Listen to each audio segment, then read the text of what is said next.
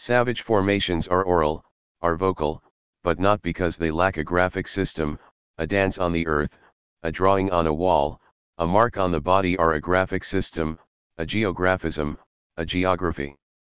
These formations are oral precisely because they possess a graphic system that is independent of the voice, a system that is not aligned on the voice and not subordinate to it, but connected to it, coordinated in an organization that is radiating, as it were, and multidimensional. And it must be said that this graphic system is linear writing's contrary, civilizations cease being oral only through losing the independence and the particular dimensions of the graphic system, by aligning itself on the voice, graphism supplants the voice and induces a fictitious voice. André Leroi-Gourhan has admirably described these two heterogeneous poles of the savage inscription process or territorial representation, the couple voice audition and hand graphics. 34 How does such a machine work? For it does work, the voice is like a voice of alliance to which, on the side of the extended filiation, a graphics is coordinated that bears no resemblance. The calabash of the excision is placed on the body of the young woman. Furnished by the husband's lineage, the calabash serves as a conductor for the voice of alliance, but the graphism must be traced by a member of the young woman's clan. The articulation of the two elements takes place on the body itself, and constitutes the sign, which is not a resemblance or imitation, nor an effect of a signifier, but rather a position and a production of desire. In order for the young woman's transformation to be fully effective, a direct contact must take place between her stomach, on the one hand, and the calabash and the signs inscribed on her, on the other hand. The young woman must become physically saturated with the signs of procreation and she must incorporate them.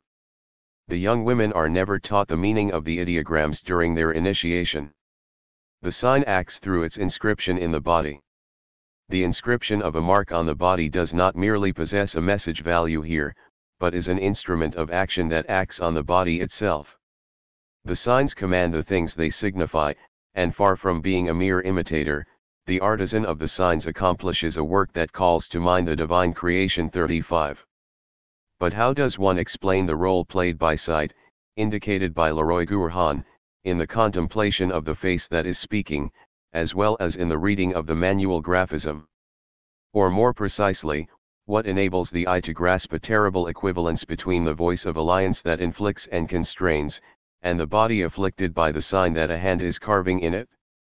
Isn't it necessary to add a third element of the sign, eye pain, in addition to voice audition and hand graphics? In the rituals of affliction the patient does not speak, but receives the spoken word. He does not act, but is passive under the graphic action, he receives the stamp of the sign. And what is his pain if not a pleasure for the eye that regards it, the collective or divine eye that is not motivated by any idea of revenge, but is alone capable of grasping the subtle relationship between the sign engraved in the body and the voice issuing from a face between the mark and the mask.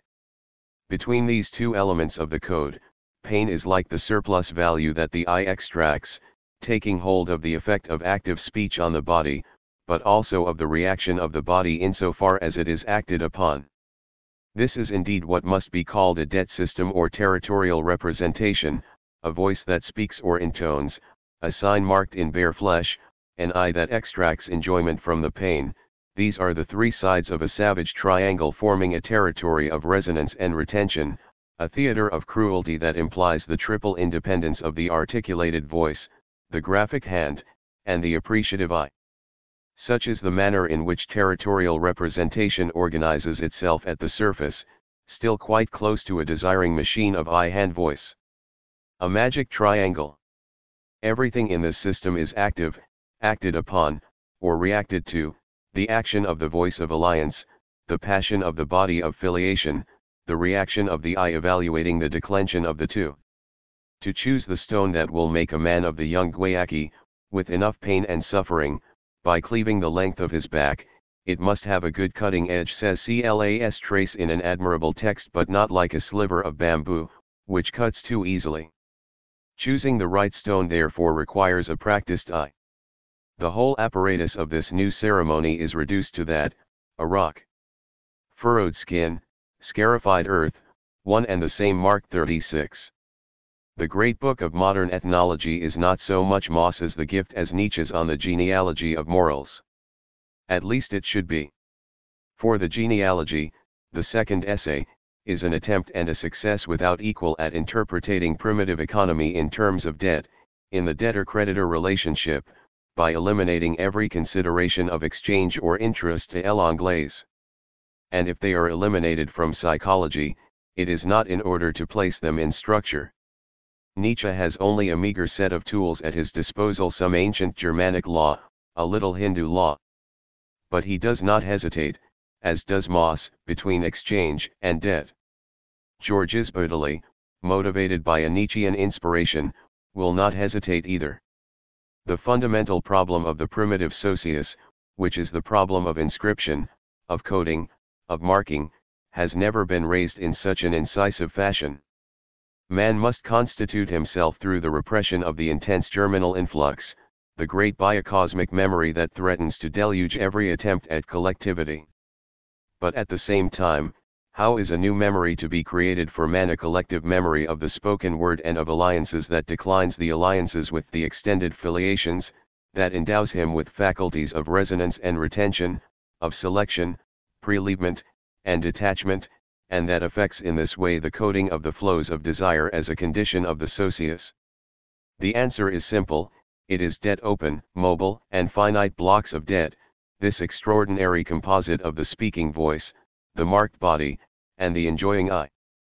All the stupidity and the arbitrariness of the laws, all the pain of the initiations, the whole perverse apparatus of repression and education, the red-hot irons, and the atrocious procedures have only this meaning, to breed man, to mark him in his flesh, to render him capable of alliance, to form him within the debtor-creditor relation, which on both sides turns out to be a matter of memory a memory straining toward the future. Far from being an appearance assumed by exchange, debt is the immediate effect or the direct means of the territorial and corporal inscription process. Debt is the direct result of inscription. Once again no revenge, no ressentiment will be invoked here that is not the ground they grow on, any more than does Oedipus. The fact that innocent men suffer all the marks on their bodies derives from the respective autonomy of the voice and the graphic action, and also from the autonomous eye that extracts pleasure from the event. It is not because everyone is suspected, in advance, of being a future bad debtor, the contrary would be closer to the truth. It is the bad debtor who must be understood as if the marks had not sufficiently taken on him, as if he were or had been unmarked. He has merely widened, beyond the limits allowed, the gap that separated the voice of alliance and the body of filiation, to such a degree that it is necessary to re-establish the equilibrium through an increase in pain. Nietzsche doesn't say this, but what does it matter? For it is indeed here that he encounters the terrible equation of debt, injury done equals pain to be suffered. How does one explain, he asks, that the criminal's pain can serve as an equivalent of the harm he has done? How can one pay back with suffering? An eye must be invoked that extracts pleasure from the event, this has nothing to do with vengeance something that Nietzsche himself calls the evaluating eye, or the eye of the gods who enjoy cruel spectacles, and in punishment there is so much that is festive, 37. So much is pain part of an active life and an obliging gaze. The equation injury equals pain has nothing exchangist about it, and it shows in this extreme case that the debt itself had nothing to do with exchange. Simply stated, the eye extracts from the pain it is contemplating a surplus value of code that compensates the broken relationship between the voice of alliance that the criminal has wronged, and the mark that had not sufficiently penetrated his body. The crime, a rupture of the phonographic connection, re-established by the spectacle of the punishment, as primitive justice, territorial representation has foreseen everything. Coding pain and death, it has foreseen everything except for the way its own death would come to it from without. They come like fate, without reason, consideration, or pretext, they appear as lightning appears, too terrible, too convincing, too sudden, too different even to be hated. Their work is an instinctive creation and imposition of forms, they are the most involuntary, unconscious artists there are wherever they appear something new arises, a ruling structure that lives, in which parts and functions are delimited and coordinated, in which nothing whatever finds a place that has not first been assigned a meaning in relation to the whole. They do not know what guilt, responsibility, or consideration are, these born organizers, they exemplify that terrible artist's egoism that has the look of bronze and knows itself justified to all eternity in its work, like a mother in her child. It is not in them that the bad conscience developed, that goes without saying but it would not have developed if a tremendous quantity of freedom had not been expelled from the world, or at least from the visible world, and made as it were latent under their hammer blows and artists' violence 38. It is here that Nietzsche speaks of a break, a rupture, a leap. Who are these beings, they who come like fate? Some pack of blond beasts of prey, a conqueror and master race which, organized for war and with the ability to organize, unhesitatingly lays its terrible claws upon a populace perhaps tremendously superior in numbers but still formless. 39. Even the most ancient African myths speak to us of these blond men they are the founders of the state. Nietzsche will come to establish the existence of other breaks, those of the Greek city-state, Christianity, democratic and bourgeois humanism, industrial society, capitalism, and socialism. But it could be that all these in various ways presuppose this first great hiatus, although they all claim to repel and to fill it. It could be that, spiritual or temporal, tyrannical or democratic, capitalist or socialist, there has never been but a single state, the state as dog that speaks with flaming roars 40. And Nietzsche suggests how this new socius proceeds, a terror without precedent, in comparison with which the ancient system of cruelty, the forms of primitive regimentation and punishment, are nothing. A concerted destruction of all the primitive codings, or worse yet, their derisory preservation, their reduction to the condition of secondary parts in the new machine, and the new apparatus of repression, refoulement.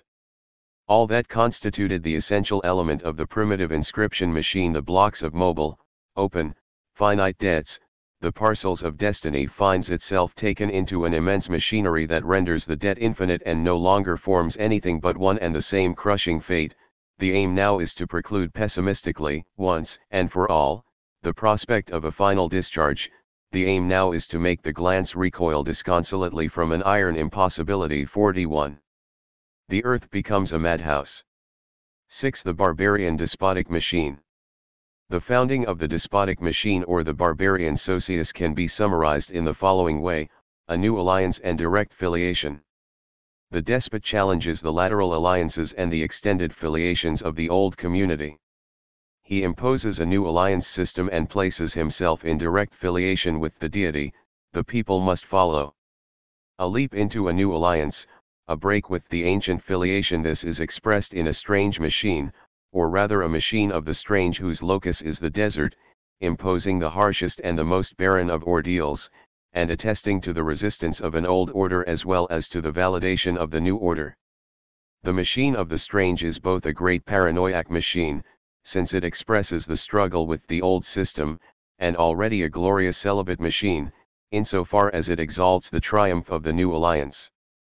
The despot is the paranoiac, there is no longer any reason to forego such a statement, once one has freed oneself from the characteristic familialism of the concept of paranoia in psychoanalysis and psychiatry, and provided one sees in paranoia a type of investment of a social formation. And new perverse groups spread the despot's invention, perhaps they even fabricated it for him, broadcast his fame, and impose his power in the towns they found or conquer. Wherever a despot and his army pass, doctors, priests, scribes, and officials are part of the procession. It might be said that the ancient complementarity has shifted to form a new socius, no longer the bush paranoiac and the encampment or village perverts, but the desert paranoiac and the town perverts.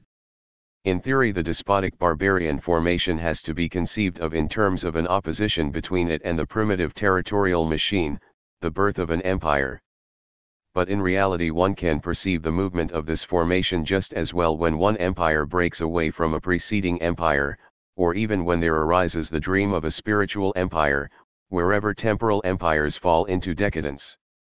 It may be that the enterprise is primarily military and motivated by conquest, or that it is primarily religious, the military discipline being converted into internal asceticism and cohesion. It may be that the paranoiac himself is either a gentle creature or a raging beast. But we always rediscover the figures of this paranoiac and his perverts, the conqueror and his elite troops, the despot and his bureaucrats, the holy man and his disciples, the anchorite and his monks, Christ and his Saint Paul. Moses flees from the Egyptian machine into the wilderness and installs his new machine there, a holy ark and a portable temple, and gives his people a new religious military organization. In order to summarize St. John the Baptist's enterprise, one author declares, John attacks at its foundation the central doctrine of Judaism, the doctrine of the alliance with God through affiliation that goes back to Abraham 42. There is the essential, every time the categories of new alliance and direct filiation are mobilized, we are talking about the imperial barbarian formation or the despotic machine. And this holds true whatever the context of this mobilization, whether in a relationship with preceding empires or not, since throughout these vicissitudes the imperial formation is always defined by a certain type of code and inscription that is in direct opposition to the primitive territorial codings. The number of elements in the alliance makes little difference, new alliance and direct filiation are specific categories that testify to the existence of a new socius, irreducible to the lateral alliances and the extended filiations that decline the primitive machine. It is this force of projection that defines paranoia, this strength to start again from zero, to objectify a complete transformation, the subject leaps outside the intersections of alliance filiation, installs himself at the limit, at the horizon, in the desert, the subject of a deterritorialized knowledge that links him directly to God and connects him to the people.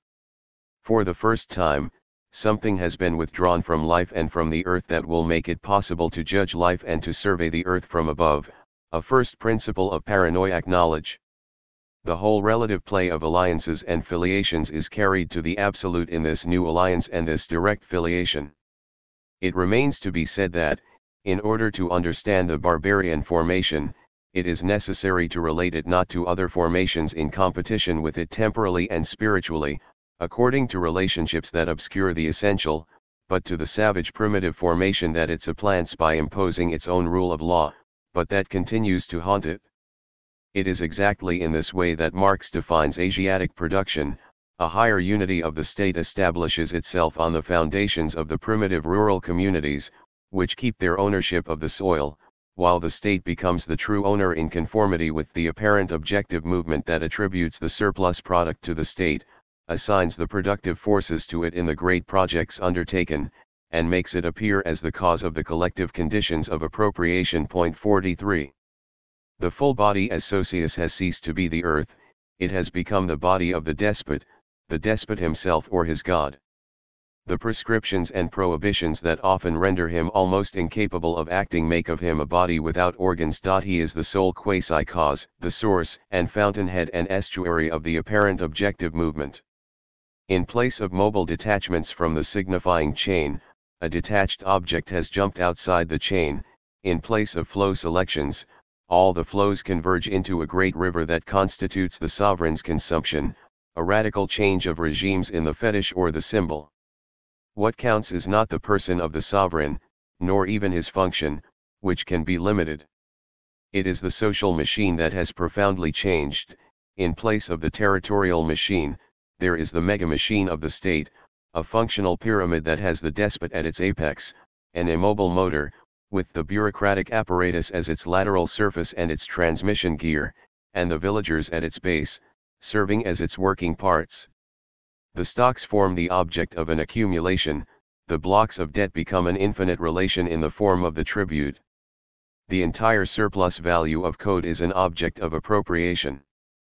This conversion crosses through all the syntheses, the synthesis of production, with the hydraulic machine and the mining machine, the synthesis of inscription, with the accounting machine, the writing machine, and the monument machine, and finally the synthesis of consumption, with the upkeep of the despot, his court, and the bureaucratic caste.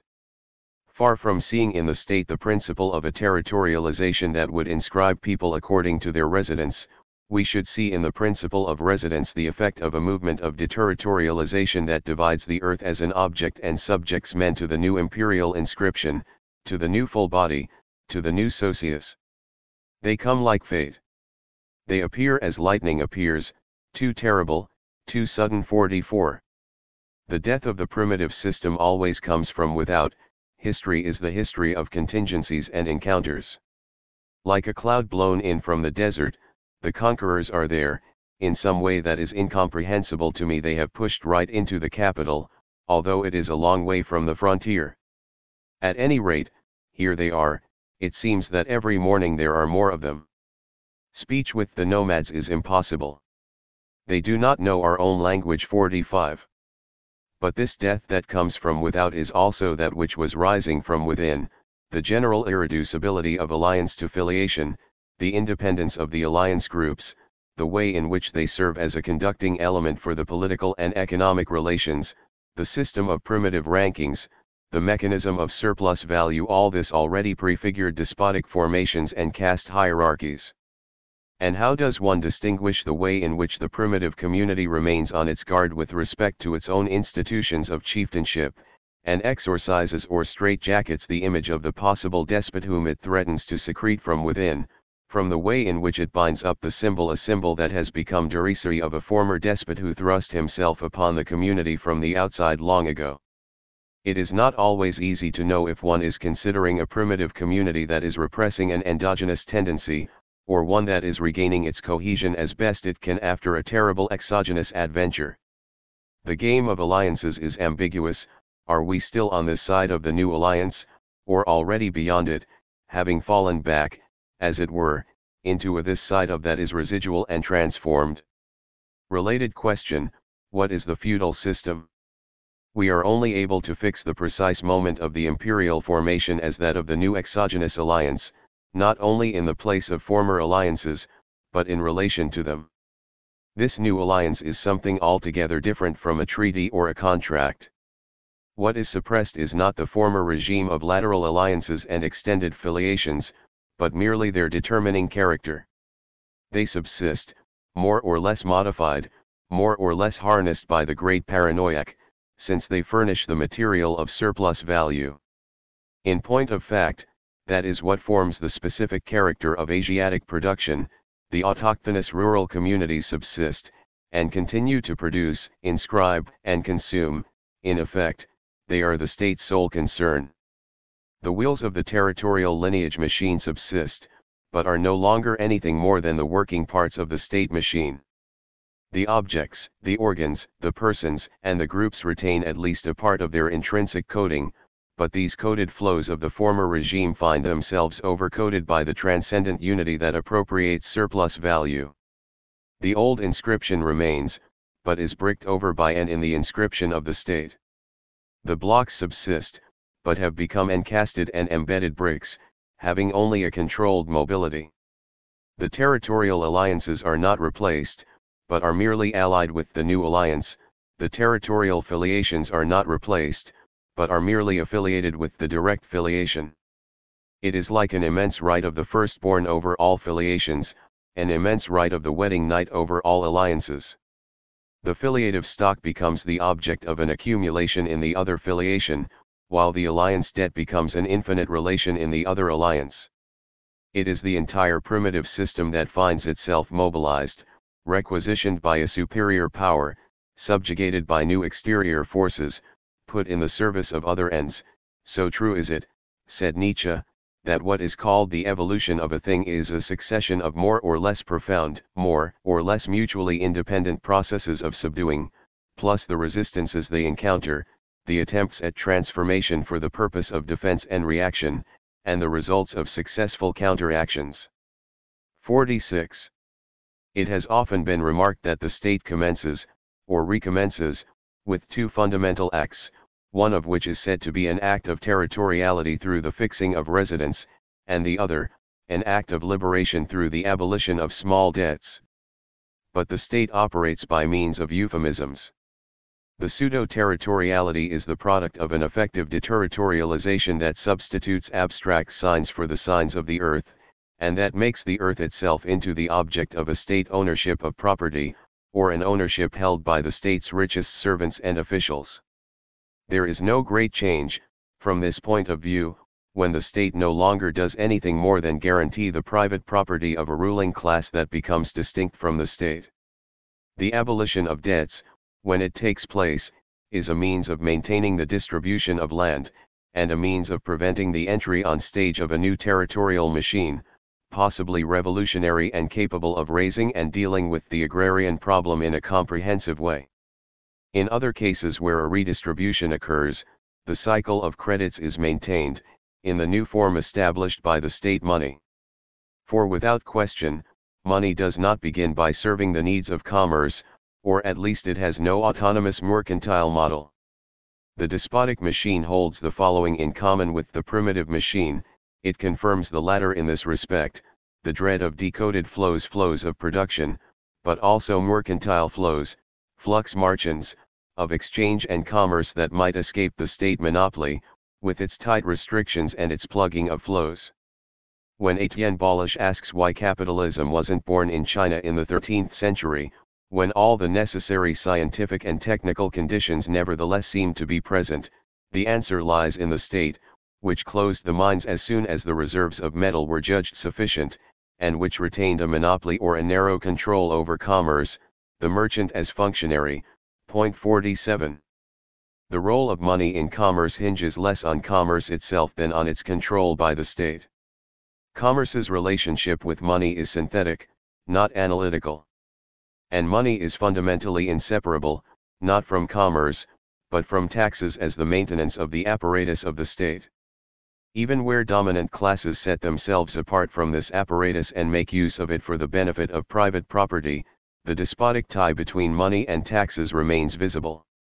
Basing himself on the research of Edouard Will, Michel Foucault shows how, in certain Greek tyrannies, the tax on aristocrats and the distribution of money to the poor are a means of bringing the money back to the rich and a means of remarkably widening the regime of debts, making it even stronger, by anticipating and repressing any reterritorialization that might be produced by the economic givens of the agrarian problem. Point 48, as if the Greeks had discovered in their own way what the Americans rediscovered after the New Deal, that heavy taxes are good for business.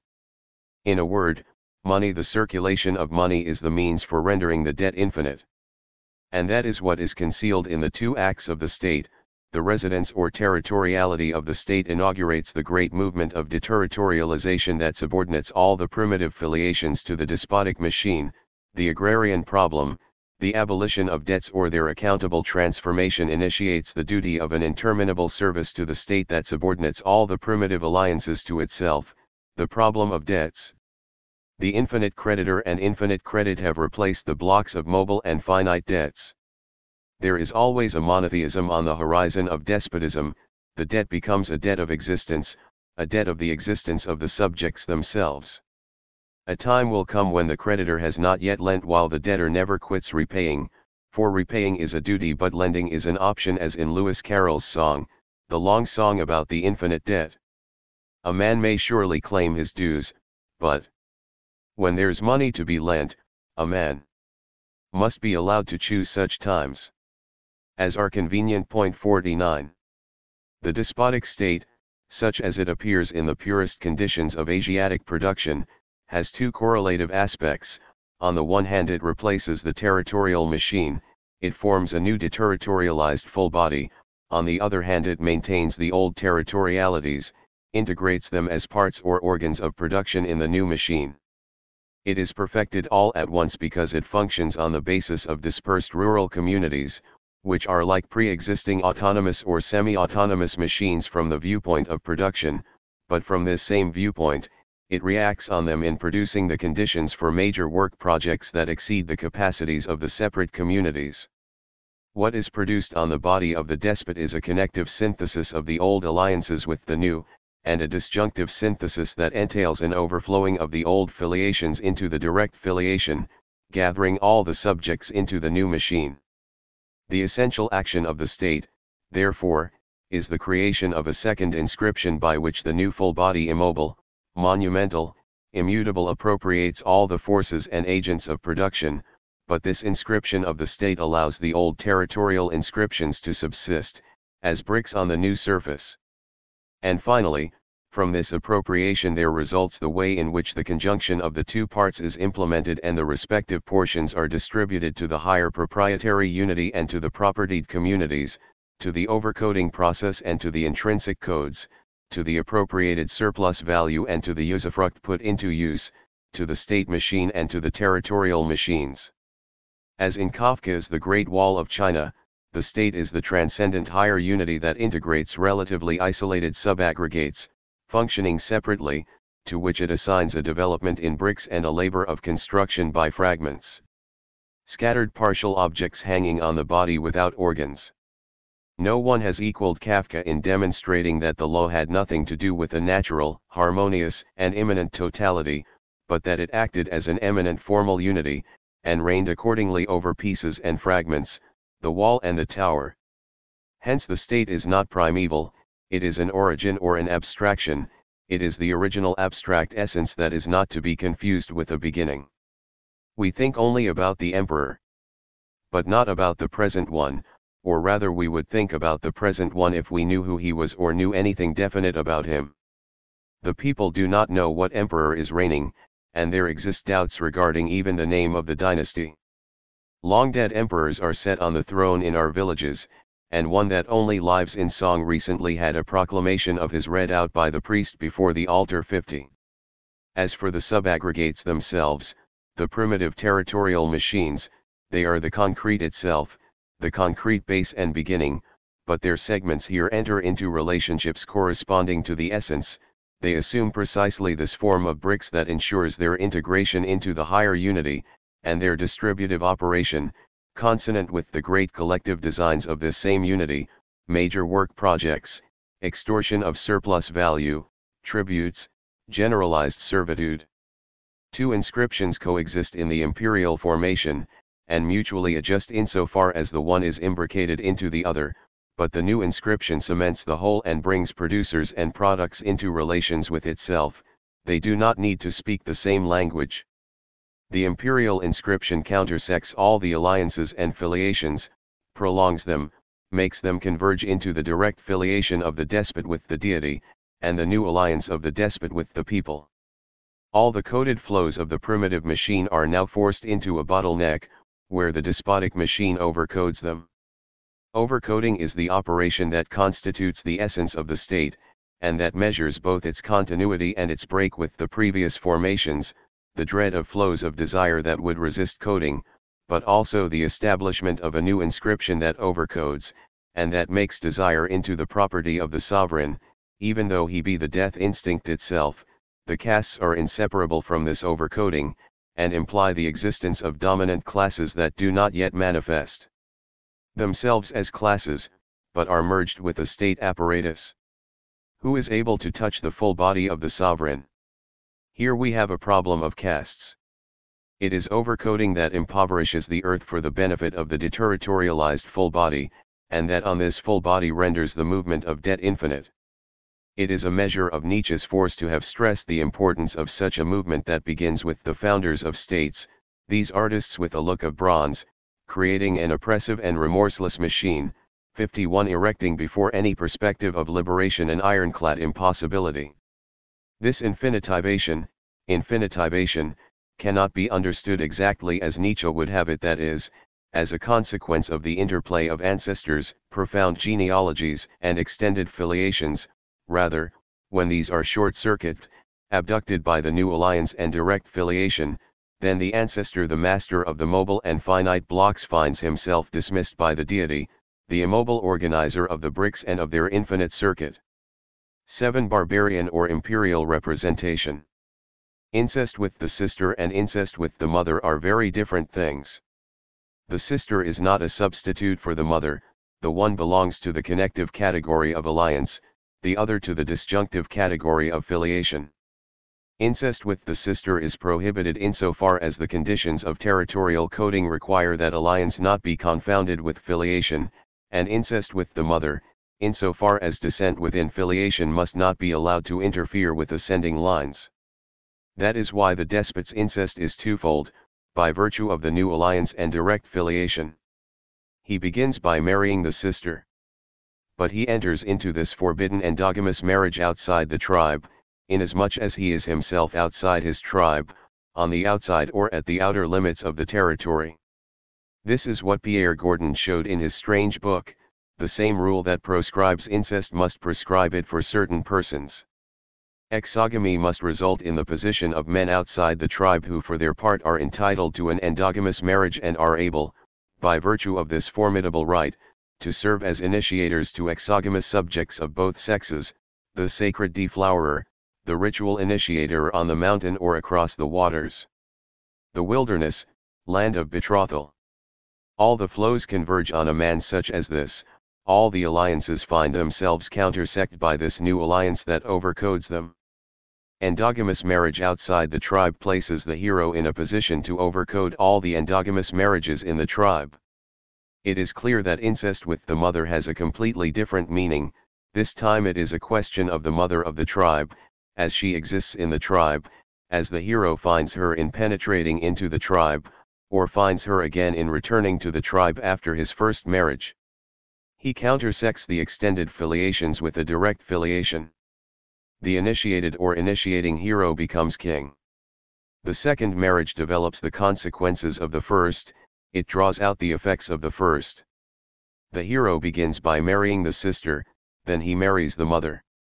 The fact that the two acts can, to varying degrees, be bound together, assimilated, does not rule out the existence of two sequences in the phenomenon, the union with the princess sister and the union with the mother queen. Incest goes by twos. The hero is always sitting astride two groups, the one where he leaves to find his sister, the other where he returns to find his mother again. The purpose of this double incest is not to produce a flow, not even a magic flow, but to overcode all the existing flows, and to ensure that no intrinsic code, no underlying flow escapes the overcoding of the despotic machine, hence it is by virtue of his sterility that he guarantees the general fecundity. Point 52 The marriage with the sister is on the outside, it is the wilderness ordeal, it expresses the spatial divergence from the primitive machine, it provides the old alliances with an outcome. It founds the new alliance by effecting a generalized appropriation of all the alliance debts. The marriage with the mother is the return to the tribe, it expresses the temporal divergence from the primitive machine, the difference between the generations, it constitutes the direct filiation that results from the new alliance, by effecting a generalized accumulation of filiative stock. Both marriages are essential to the overcoding, as the two ends of a tie for the despotic knot. A pause seems in order here while we ask how such a thing is possible. How is it that incest has become possible, and not only possible, but the manifest property and seal of the despot? Who is this sister, this mother? The sister and mother of the despot himself? Or should the question be framed in a different way? For it concerns the whole system of representation when it ceases to be territorial and becomes imperial. First of all, we have the impression that the elements of the in-depth system of representation have begun to move, the cellular migration has begun that will carry the Oedipal cell from one locus of representation to another. In the imperial formation, incest has ceased being the displaced represented of desire to become the repressing representation itself. For there can be no doubt, this way the despot has of committing incest, and of making it possible, in no way involves removing the apparatus of social and psychic repression, l'appareil repression refoulement. On the contrary, the despot's intervention forms part of the apparatus, it changes only the parts of the machine, yet it is still as the displaced represented that incest now comes to occupy the position of the repressing representation.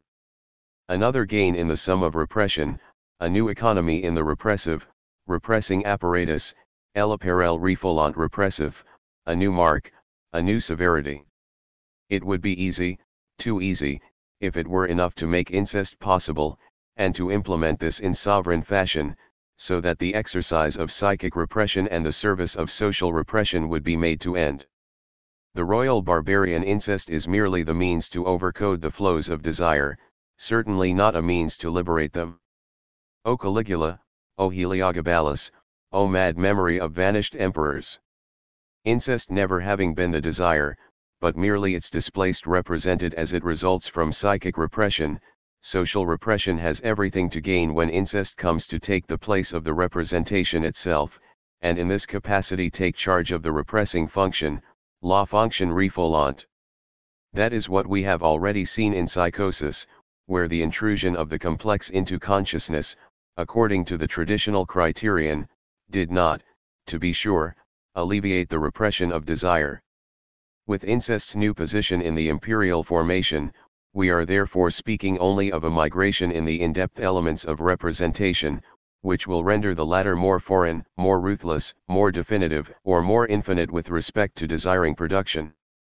But this migration would never be possible if there did not occur correlatively a considerable change in the other elements of representation, those elements that operate on the surface of the inscribing socius.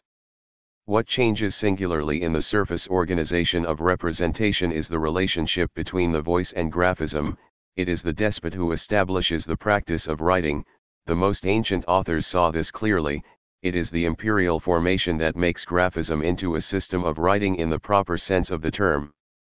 Legislation, bureaucracy, accounting, the collection of taxes, the state monopoly, imperial justice, the functionary's activity, historiography, everything is written in the despot's procession.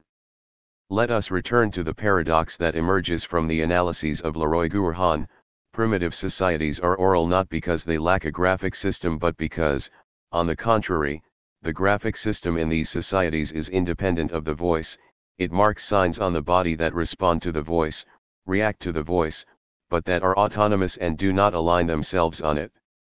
In return, barbarian civilizations are written, not because the voice has been lost but because the graphic system has lost its independence and its particular dimensions, has aligned itself on the voice and has become subordinated to the voice, enabling it to extract from the voice a deterritorialized abstract flux that it retains and makes reverberate in the linear code of writing. In short, graphism in one and the same movement begins to depend on the voice, and induces a mute voice from on high or from the beyond, a voice that begins to depend on graphism. It is by subordinating itself to the voice that writing supplants it.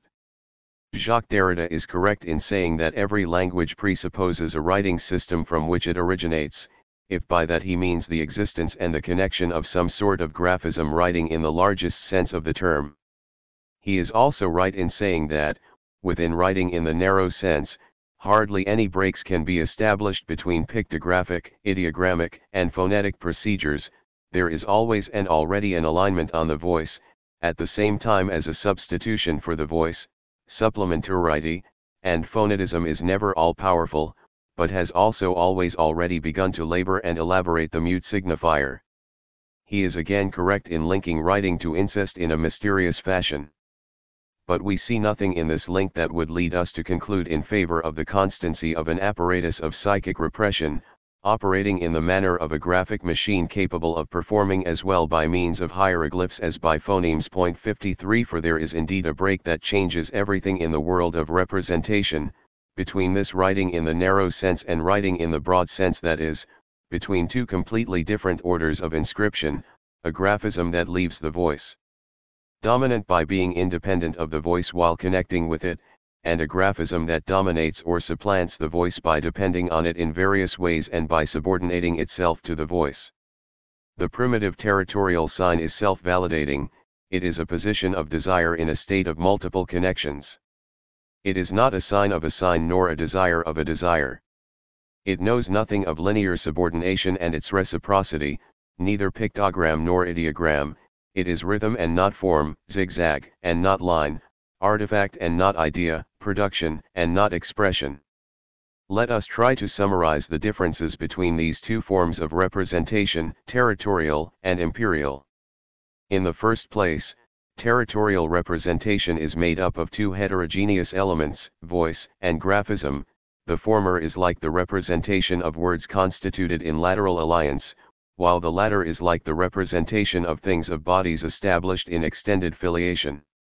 The former acts on the latter, while the latter reacts on the former, each element having its own particular force that is connoted along with that of the other, so as to perform the great task of germinal intense repression.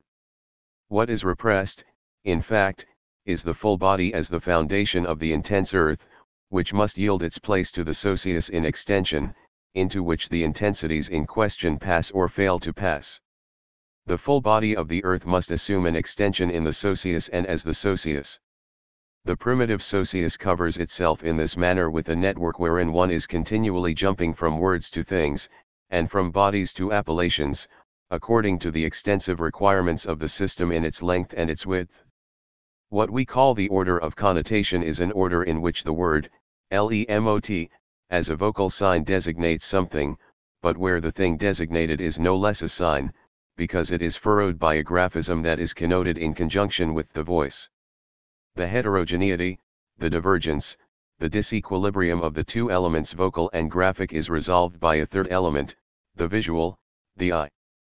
It might be said of this eye that it sees the word it sees it, it does not read it insofar as it evaluates the suffering caused by the graphism. Jean-François Lyotard has attempted to describe such a system in another context, where the word has only a designating function but does not of itself constitute the sign, what becomes a sign is rather the thing or body designated as such, insofar as it reveals an unknown facet described on it, traced by the graphism that responds to the word. The gap between the two elements is bridged by the eye, which sees the word without reading it, inasmuch as it appraises the pain emanating from the graphism applied to the flesh itself, the eye jumps.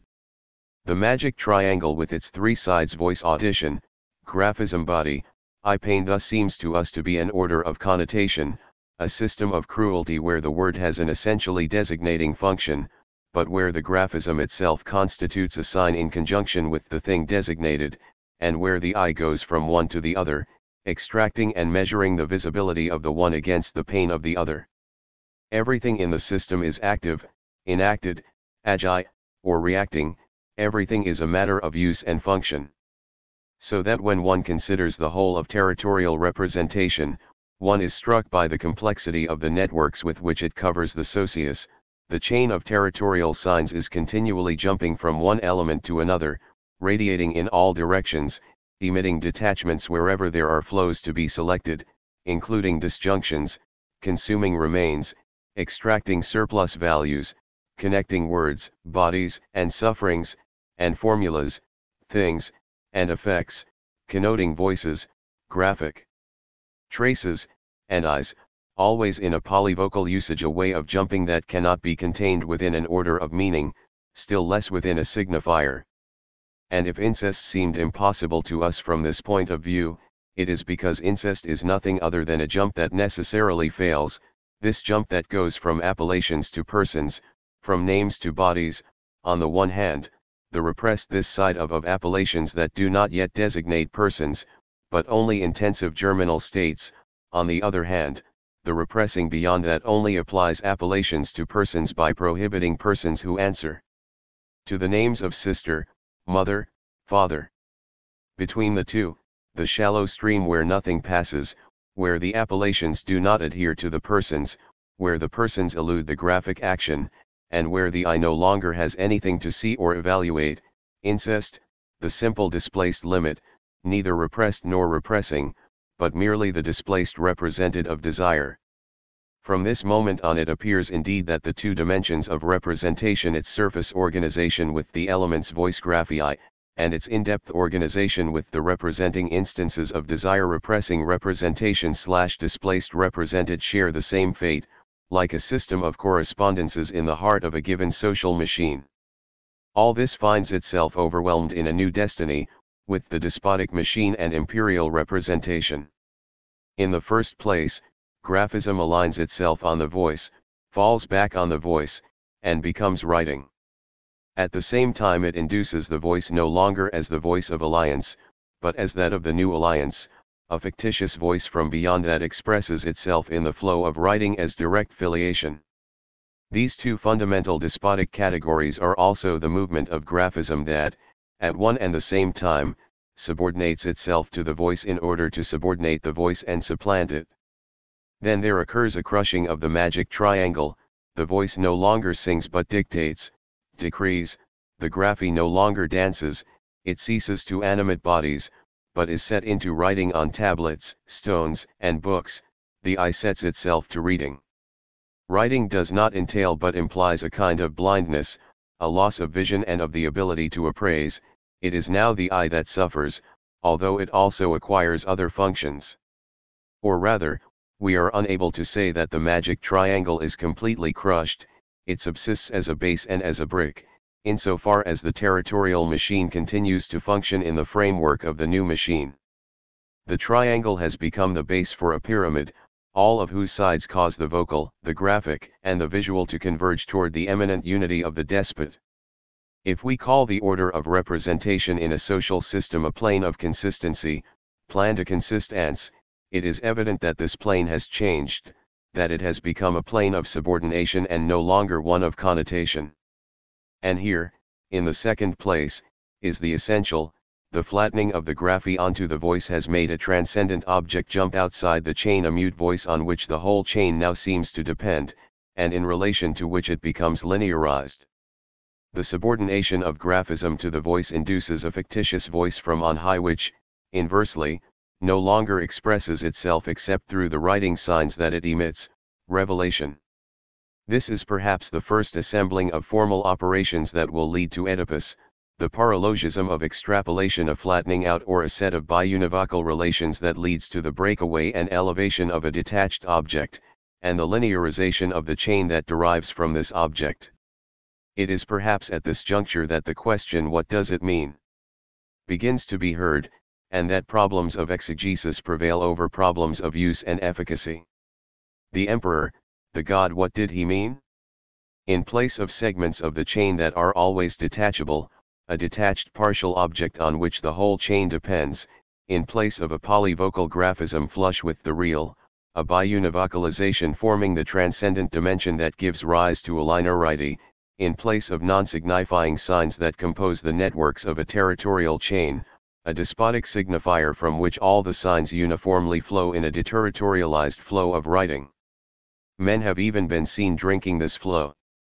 Andras Zempleni shows how, in certain regions of Senegal, Islam superimposes a plane of subordination on the old plane of connotation of animist values, the divine or prophetic word, written or recited, is the foundation of this universe, the transparence of the animist prayer yields to the opacity of the rigid Arab verse, speech, le verb, rigidities into formulas whose power is ensured by the truth of the revelation and not by a symbolic or incantatory efficacy. The Muslim holy man's learning refers to a hierarchy of names, verses, numbers, and corresponding beings and if necessary, the verse will be placed in a bottle filled with pure water, the verse water will be drunk, one's body will be rubbed with it, and one's hands will be washed with it 54. Writing the first deterritorialized flow, drinkable on this account, it flows from the despotic signifier. For what is the signifier in the first instance?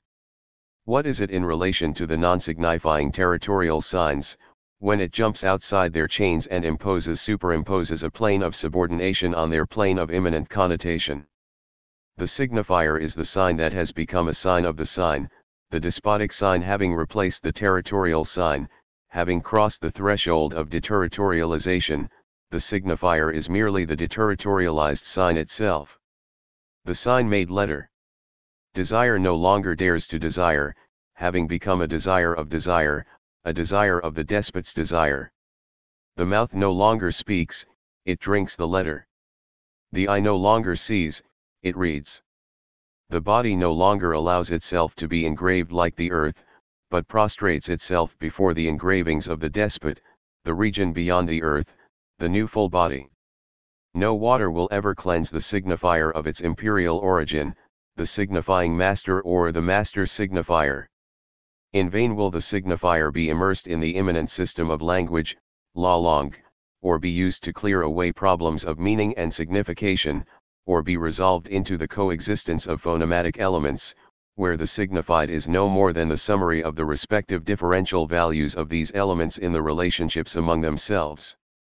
In vain will the comparison of language, language, to exchange and money be pushed to its furthest point, subjecting language to the paradigms of an active capitalism, for one will never prevent the signifier from reintroducing its transcendence, and from bearing witness for a vanished despot who still functions in modern imperialism. Even when it speaks Swiss or American, linguistics manipulates the shadow of Oriental despotism. Ferdinand de Saussure does not merely emphasize the following, that the arbitrariness of language establishes its sovereignty, as a servitude or a generalized slavery visited upon the masses.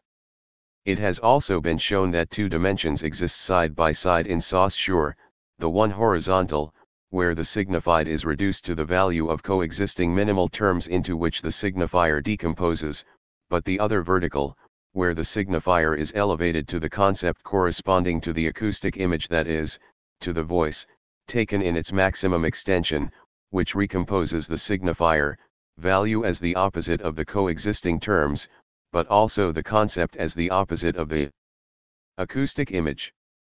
In short, the signifier appears twice, once in the chain of elements in relation to which the signified is always a signifier for another signifier, and a second time in the detached object on which the whole of the chain depends, and that spreads over the chain the effects of signification.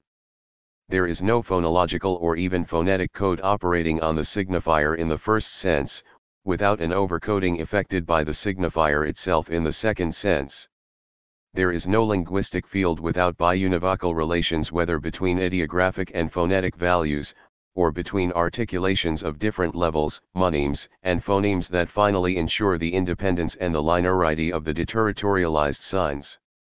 But such a field remains defined by a transcendence, even when one considers this transcendence as an absence or an empty locus, performing the necessary foldings, levelings, rabattements, and subordinations a transcendence whence issues throughout the system the inarticulate material flux in which this transcendence operates, opposes, selects, and combines, the signifier.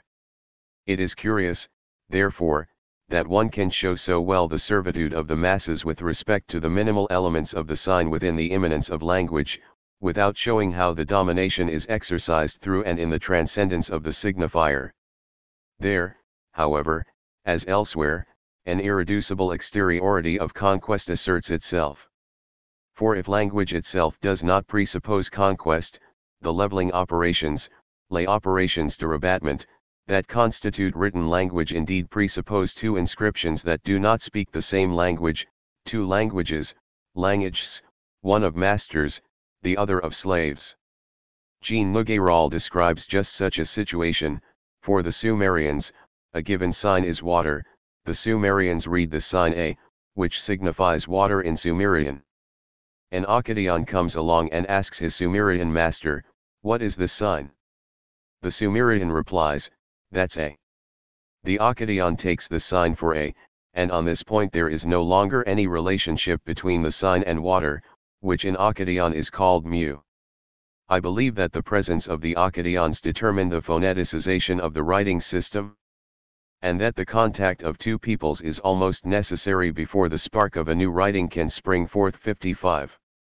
One cannot better show how an operation of biunivocalization organizes itself around a despotic signifier, so that a phonetic and alphabetical chain flows from it.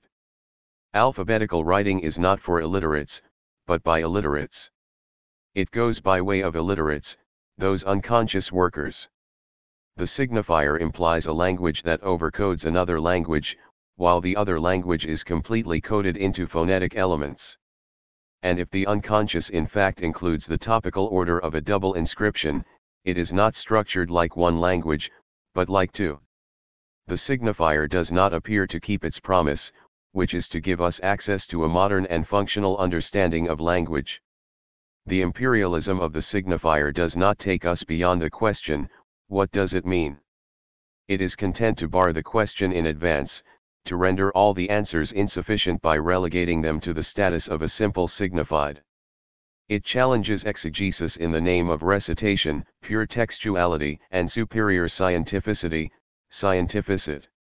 Like the young palace dogs too quick to drink the verse water, and who never tire of crying, the signifier, you have not reached the signifier, you are still at the level of the signifieds. The signifier is the only thing that gladdens their hearts. But this master signifier remains what it was in ages past, a transcendent stock that distributes lack to all the elements of the chain, something in common for a common absence, the authority that channels all the breaks flows into one and the same locus of one and the same cleavage, the detached object, the phallus and castration, the bar that delivers over all the depressive subjects to the great paranoiac king. O signifier, terrible archaism of the despot where they still look for the empty tomb, the dead father, and the mystery of the name. And perhaps that is what incites the anger of certain linguists against Lacan, no less than the enthusiasm of his followers, the vigor and the serenity with which Lacan accompanies the signifier back to its source, to its veritable origin, the despotic age, and erects an infernal machine that welds desire to the law, because, Everything considered so Lacan thinks this is indeed the form in which the signifier is in agreement with the unconscious, and the form in which it produces effects of the signified in the unconscious. The signifier as the repressing representation, and the new displaced represented that it induces, the famous metaphors and metonymy all of that constitutes the overcoding and deterritorialized despotic machine. The despotic signifier has the effect of overcoding the territorial chain. The signified is precisely the effect of the signifier, and not what it represents or what it designates. The signified is the sister of the borders and the mother of the interior. Sister and mother are the concepts that correspond to the great acoustic image, to the voice of the new alliance and direct filiation.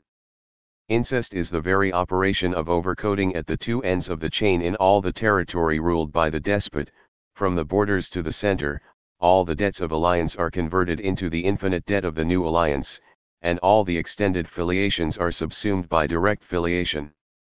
Incest or the royal trinity is therefore the whole of the repressing representation insofar as it initiates the overcoding. The system of subordination or signification has replaced the system of connotation.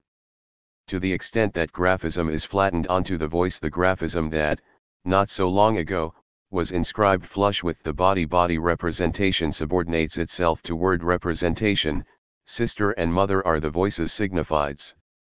But to the extent that this flattening induces a fictitious voice from on high that no longer expresses itself except in the linear flux, the despot himself is the signifier of the voice that, along with the two signifieds, affects the overcoding of the whole chain.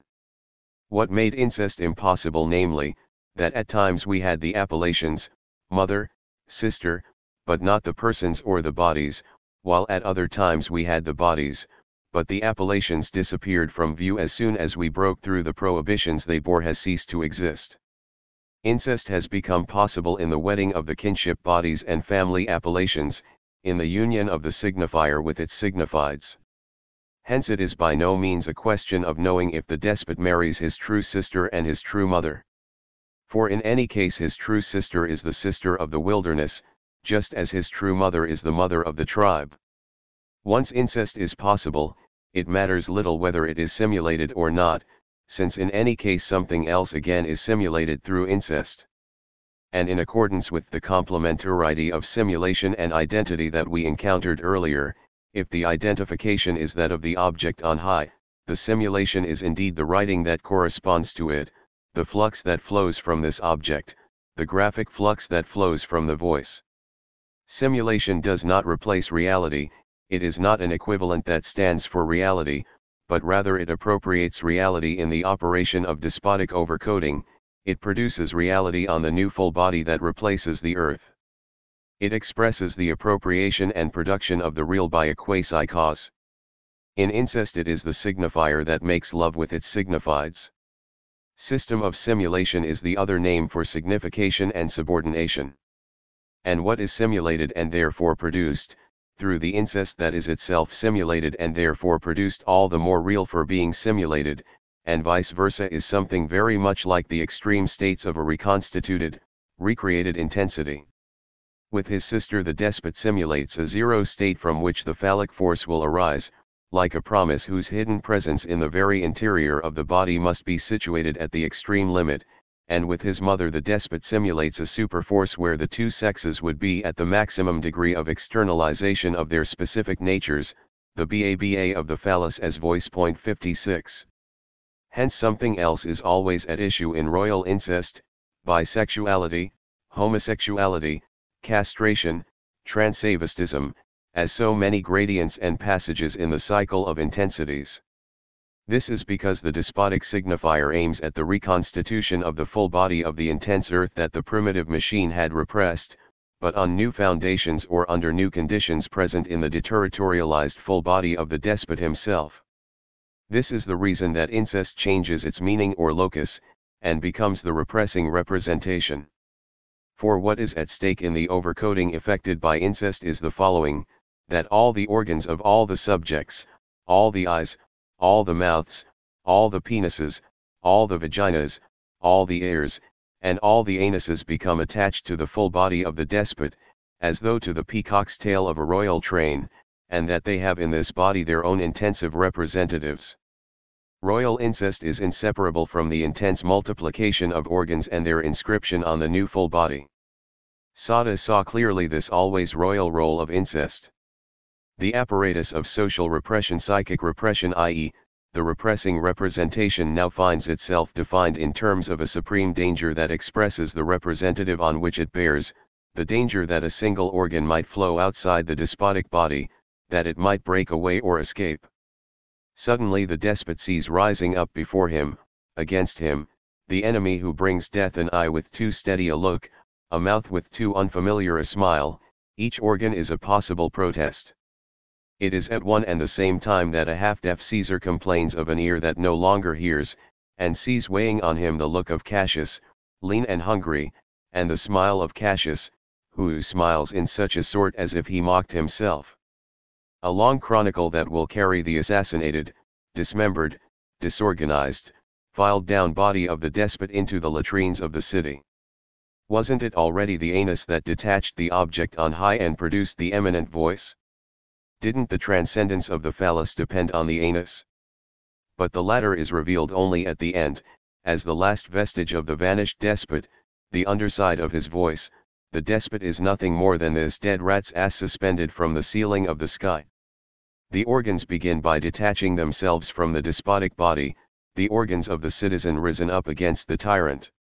Then they will become those of private man, they will become privatized after the model and memory of the disgraced anus, ejected from the social field the obsessive fear of smelling bad. The entire history of primitive coding, of despotic overcoding, and of the decoding of private man turns on these movements of flows, the intense germinal influx, the surflux of royal incest, and the reflux of excrement that conducts the dead despot to the latrines, and conducts us all to today's private man the history sketched out by Artaud in his masterpiece Heliogabal. The entire history of the graphic flux goes from the flood of sperm in the tyrant's cradle, to the wave of shit in his sewer tomb all writing is so much pig shit, all writing is the simulation, sperm, and excrement. One might think that the system of imperial representation was, in spite of everything, milder than that of territorial representation. The signs are no longer inscribed in the flesh itself but on stones, parchments, pieces of currency, and lists. According to Wittfogel's law of diminishing administrative returns, wide sectors are left semi-autonomous insofar as they do not compromise the power of the state. The eye no longer extracts a surplus value from the spectacle of suffering, it has ceased to evaluate, it has begun rather to forewarn and keep watch, to see that no surplus value escapes the overcoding of the despotic machine. For all the organs and their functions experience a detachment and elevation that relates them to, and makes them converge on, the full body of the despot. In point of fact the regime is not milder, the system of terror has replaced the system of cruelty. The old cruelty persists, especially in the autonomous or quasi-autonomous sectors, but it is now bricked into the state apparatus, which at times organizes it and at other times tolerates or limits it, in order to make it serve the ends of the state, and to subsume it under the higher superimposed unity of a law that is more terrible. As a matter of fact, the law's opposition or apparent opposition to despotism comes late when the state presents itself as an apparent peacemaker between classes that become distinct from the state, making it necessary for the latter to reshape its form of sovereignty. The law does not begin by being what it will become or seek to become later, a guarantee against despotism, an immanent principle that unites the parts into a whole, that makes of this whole the object of a general knowledge and will whose sanctions are merely derivative of a judgment and an application directed at the rebellious parts. The imperial barbarian law possesses instead two features that are in opposition to those just mentioned the two features that Kafka so forcefully developed, first, the paranoiac schizoid trait of the law, metonymy, according to which the law governs non-totalizable and non-totalized parts, partitioning them off, organizing them as bricks, measuring their distance and forbidding their communication, henceforth acting in the name of a formidable but formal and empty unity, eminent, distributive, and not collective, and second, the maniacal depressive trait, metaphor, according to which the law reveals nothing and has no knowable object, the verdict having no existence prior to the penalty, and the statement of the law having no existence prior to the verdict. The trial by ordeal presents these two traits in a raw state. As in the machine of in the penal colony, it is the penalty that writes both the verdict and the rule that has been broken. In vain did the body liberate itself from its characteristic graphism in the system of connotation, for it now becomes the stone and the paper, the tablet, and the currency on which the new writing is able to mark its figures, its phonetism, and its alphabet. Overcoding is the essence of the law, and the origin of the new sufferings of the body. Punishment has ceased to be a festive occasion, from which the eye extracts a surplus value in the magic triangle of alliance and filiations. Punishment becomes a vengeance, the vengeance of the voice, the hand, and the eye now joined together on the despot the vengeance of the new alliance, whose public character does not spoil the secret, I will bring down upon you the avenging sword of the vengeance of alliance. For once again, before it becomes a feigned guarantee against despotism, the law is the invention of the despot himself, it is the juridical form assumed by the infinite debt. The jurist will be seen in the despot's procession up to the time of the late Roman emperors, and the juridical form will accompany the imperial formation, the legislator alongside the monster, Gaius and Commodus, Papinian and Caracalla, Ulpian and Heliogabalus, the delirium of the twelve Caesars and the golden age of Roman law taking the debtor's side against the creditor when necessary, so as to consolidate the infinite debt. As vengeance, and a vengeance exercised in advance, the imperial barbarian law crushes the whole primitive interplay of action, the enacted, vagi, and reaction. Passivity must now become the virtue of the subjects attached to the despotic body. As Nietzsche says when he shows precisely how punishment becomes a vengeance in the imperial formations, a tremendous quantity of freedom must have been expelled from the world, or at least from the visible world, and made as it were latent under their hammer blows and artists' violence 57. There occurs a detachment and elevation of the death instinct, which ceases to be coded in the interplay of savage actions and reactions where fatalism was still something enacted, in order to become the somber agent of overcoding, the detached object that hovers over each subject, as though the social machine had come unstuck from its desiring machines, death, the desire of desire, the desire of the despot's desire, a latency inscribed in the bowels of the state apparatus. Better not a sole survivor than for a single organ to flow outside this apparatus or slip away from the body of the despot. This is because there is no other necessity, no other fatum, than that of the signifier in its relationships with its signifieds, such is the regime of terror. What the law is supposed to signify will only be revealed later, when it has evolved and assumed the new figure that appears to place it in opposition to despotism but from the beginning it expresses the imperialism of the signifier that produces its signifieds as effects that are the more effective and necessary as they escape knowing, and as they owe all to their eminent cause. Occasionally it still happens that the young dogs will call for a return to the despotic signifier, without exegesis or interpretation, while the law, however, wants to explain what it signifies, to assert an independence of its signified against the despot, says the law. For the dogs, according to Kafka's observations, want desire to be firmly wedded to the law in the pure detachment and elevation of the death instinct, rather than to hear, it is true, hypocritical doctors explain what it all means. But all that the development of the democratic signified or the wrapping of the despotic signifier nevertheless forms part of the same question, sometimes open and sometimes barred, the same extended abstraction, a repressive machinery that always moves us away from the desiring machines. For there has never been but one state. The question what is the use of that? Fades more and more, and disappears in the fog of pessimism, of nihilism, nada, nada. The order of law as it appears in the imperial formation, and as it will evolve later, indeed have something in common, the indifference to designation. It is in the nature of the law to signify without designating anything. The law does not designate anything or anybody, the democratic conception of law will make this into a criterion. The complex relationship of designation, as we have seen it elaborated in the system of primitive connotation with its interplay of voice, graphism, and eye, here disappears in the new relationship of barbarian subordination. How could designation subsist when the sign has ceased to be a position of desire, in order to become this imperial sign, a universal castration that welds desire to the law, it is the crushing of the old code, it is the new relationship of signification, it is the necessity of this new relationship established in the overcoding process, that refers designations to the arbitrary, or that lets them subsist in the form of bricks held over from the old system? Why is it that linguists are constantly rediscovering the truths of the despotic age?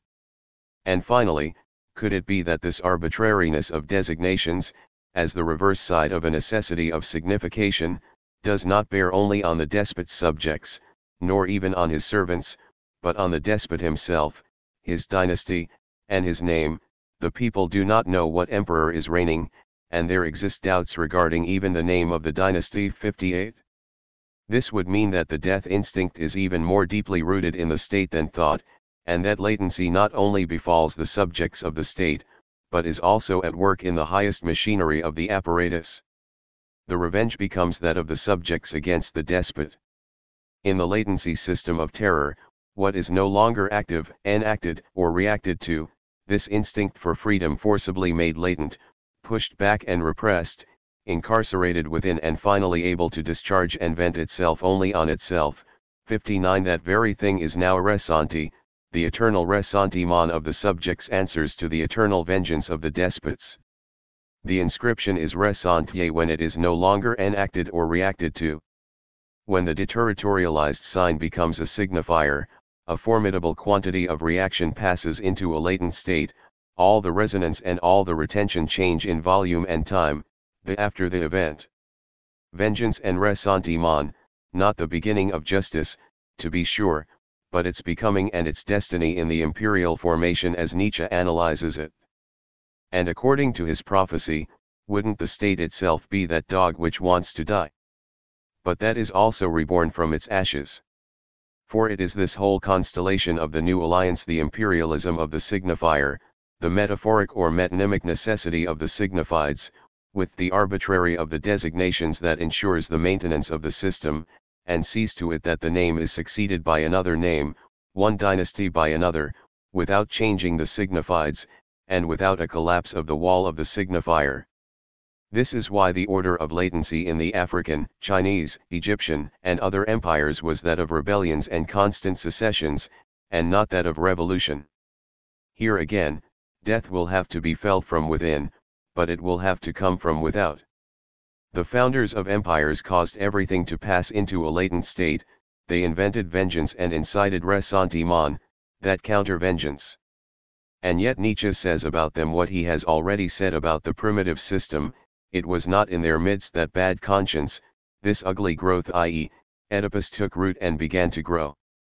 It is simply that one more step has been taken in that direction, Oedipus, bad conscience, interiority, they made it possible. 60 What does Nietzsche mean, this man who dragged Caesar along with him as a despotic signifier, along with its two signifieds, his sister and his mother, and who felt their weight grow heavier as he drew nearer to madness. It is true that Oedipus begins its cellular, ovular migration in the system of imperial representation, from being at first the displaced represented of desire, it becomes the repressing representation itself. The impossible has become possible, the unoccupied limit now finds itself occupied by the despot. Oedipus has received its name, the club-footed despot committing double incest through overcoding, with his sister and his mother as body representations subjected to verbal representation. Moreover, Oedipus is in the process of establishing each of the formal operations that will make it all possible, the extrapolation of a detached object, the double bind of overcoding or royal incest, the biunivocalization, application, and linearization of the chain between masters and slaves, the introduction of the law into desire, and of desire into the law, the terrible latency with its afterward or its after the event. All the parts of the five paralogisms thus seem to be ready.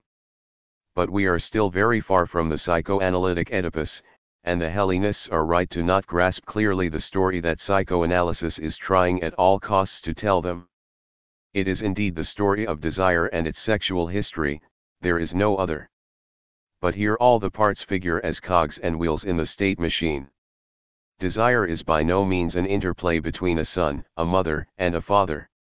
Desire institutes a libidinal investment of a state machine that overcodes the territorial machine and, with an additional turn of the screw, represses the desiring machines. Incest derives from this investment and not the reverse. At first it brings into play only the despot, the sister, and the mother, it is the overcoding and repressing representation. The father intervenes only as the representative of the old territorial machine, but the sister is the representative of the new alliance, and the mother is the representative of direct filiation. Father and son are not yet born. Asexuality functions in terms of the conjoined operations of machines, their internecine struggle, their superposition, their interlocking arrangements. Let us marvel once again at Freud's account of Oedipus. In Moses and monotheism he indeed surmises that latency is a state affair. But then latency must not succeed the Oedipus complex, marking the complex's repression or even its suppression it must result from the repressing action of the incestuous representation, which is not yet by any means a complex in the sense of repressed desire, since on the contrary the representation exercises its repressive action on desire itself. The Oedipus complex, as it is called by psychoanalysis, will be born of latency, after latency, and it signifies the return of the repressed under conditions that disfigure, displace, and even decode desire. The Oedipus complex appears only after latency, and when Freud recognizes two phases separated by latency, it is only the second phase that merits the complex's name, while the first expresses only its parts and wheels functioning from a completely different viewpoint, in a completely different organization. There we see the mania of psychoanalysis with all its paralogisms, it presents as a resolution, or an attempted resolution, of the complex what is rather the latter's definitive establishment or its interior installation, and it presents as the complex what is still the complex's opposite. What will be necessary in order for Oedipus to become the Oedipus, the Oedipus complex? Many things, in fact those things that Nietzsche partially grasped in the evolution of the infinite debt. The Oedipal cell will have to complete its migration, it must no longer be content to pass from the state of the displaced represented to that of repressing representation, rather, from being the repressing representation, it will have to finally become the representative of desire itself. And it must become the latter by virtue of being the displaced represented. The debt must not only become an infinite debt, it will have to be internalized and spiritualized as an infinite debt, Christianity and what follows. The Father and the Son will have to take form that is, the royal triad must masculinize itself and this must occur as a direct consequence of the infinite debt that is now internalized. Oedipus the despot will have to be replaced by Oedipuses as subjects, Oedipuses as subjugated individuals, Oedipuses as fathers, and Oedipuses as sons. All the formal operations will have to be resumed within a decoded social field, and must reverberate in the pure and private element of interiority, of interior reproduction. The apparatus of social repression psychic repression will have to undergo a complete reorganization. Hence desire, having completed its migration, will have to experience this extreme affliction of being turned against itself, the turning back against itself, bad conscience, the guilt that attaches it to the most decoded of social fields as well as to the sickest interiority, the trap for desire, its ugly growth. So long as the history of desire does not experience this outcome, Oedipus haunts all societies, but as the nightmare of something that has still not happened to them its hour has not come. And isn't this the strength of Lacan, to have saved psychoanalysis from the frenzied Oedipalization to which it was linking its fate to have brought about this salvation even at the price of a regression, and even though it meant the unconscious would be kept under the weight of the despotic apparatus, that it would be reinterpreted starting from this apparatus, the law and the signifier phallus and castration, yes. Oedipus, no, the despotic age of the unconscious. 8. The Ur state. The city of Ur, the point of departure of Abraham or the new alliance. The state was not formed in progressive stages, it appears fully armed, a master stroke executed all at once, the primordial Ur state, the eternal model of everything the state wants to be and desires. Asiatic production, with the state that expresses or constitutes its objective movement, is not a distinct formation, it is the basic formation, on the horizon throughout history. There comes back to us from all quarters the discovery of imperial machines that preceded the traditional historical forms, machines characterized by state ownership of property, with communal possession bricked into it, and collective dependence. Every form that is more evolved is like a palimpsest, it covers a despotic inscription, a Mycenaean manuscript. Under every black and every Jew there is an Egyptian, and a Mycenaean under the Greeks, an Etruscan under the Romans. And yet their origin sinks into oblivion, a latency that lays hold of the state itself, and where the writing system sometimes disappears. It is beneath the blows of private property, then of commodity production, that the state witnesses its decline. Land enters into the sphere of private property and into that of commodities. Classes appear, inasmuch as the dominant classes are no longer merged with the state apparatus, but are distinct determinations that make use of this transformed apparatus. At first situated adjacent to communal property, then entering into the latter's composition or conditioning it, then becoming more and more a determining force, private property brings about an internalization of the creditor-debtor relation in the relations of opposed classes. Point 61. But how does one explain both this latency into which the despotic state enters, and this power with which it reforms itself on modified foundations, in order to spring back more mendacious, colder, and more hypocritical than ever. This oblivion and this return. On the one hand, the ancient city-state, the Germanic commune, and feudalism presuppose the great empires, and cannot be understood except in terms of the Ur-state that serves as their horizon. On the other hand, the problem confronting these forms is to reconstitute the Ur-state insofar as possible, given the requirements of their new distinct determinations. For what do private property, wealth, commodities, and classes signify? The breakdown of codes. The appearance, the surging forth of now decoded flows that pour over the socius, crossing it from one end to the other.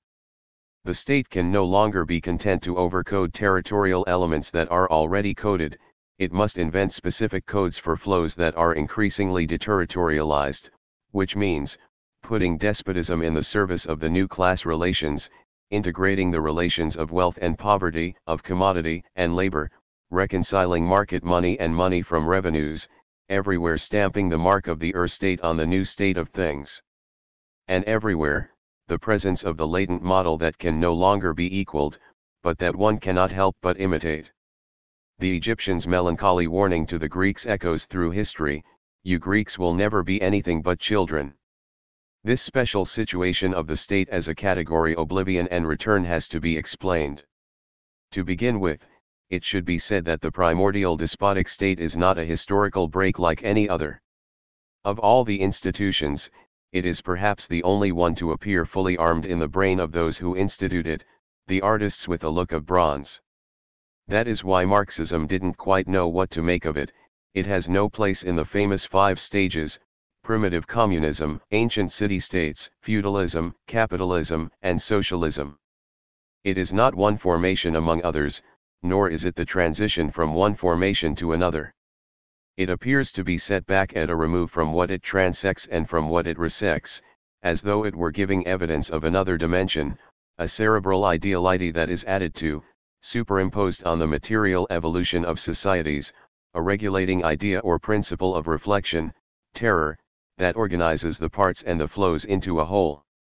What is transect, superseded, or overcoded by the despotic state is what comes before the territorial machine, which it reduces to the state of bricks, of working parts henceforth subjected to the cerebral idea.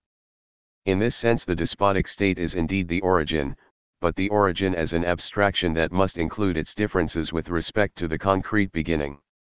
We know that myth always expresses a passage and a divergence, un écart. The primitive territorial myth of the beginning expressed the divergence of a characteristically intense energy what Marcel Griaule called the metaphysical part of mythology, the vibratory spiral in relation to the social system in extension that it conditioned, passing back and forth between alliance and filiation. But the imperial myth of the origin expresses something else, the divergence of this beginning from the origin itself, the divergence of the extension from the idea, of the genesis from the order and the power, the new alliance, and also what repasses from filiation to alliance, what is taken up again by filiation. Jean-Pierre Vernant shows in this way that the imperial myths are not able to conceive a law of organization that is immanent in the universe, they need to posit and internalize this difference between the origin and the beginnings, between the sovereign power and the genesis of the world, the myth constitutes itself within this distance, it makes it into the very object of its narrative, retracing the avatars of sovereignty down through the succession of generations to the moment when a supremacy, this time definitive, puts an end to the dramatic elaboration of the dynasteia 62. So that in the end one no longer really knows what comes first, and whether the territorial machine does not in fact presuppose a despotic machine from which it extracts the bricks or that it segments in its turn. In a certain sense it is necessary to say as much in regard to what comes after the primal state, in regard to what is resected by the state. It supersects what comes before, but resects the formations that follow.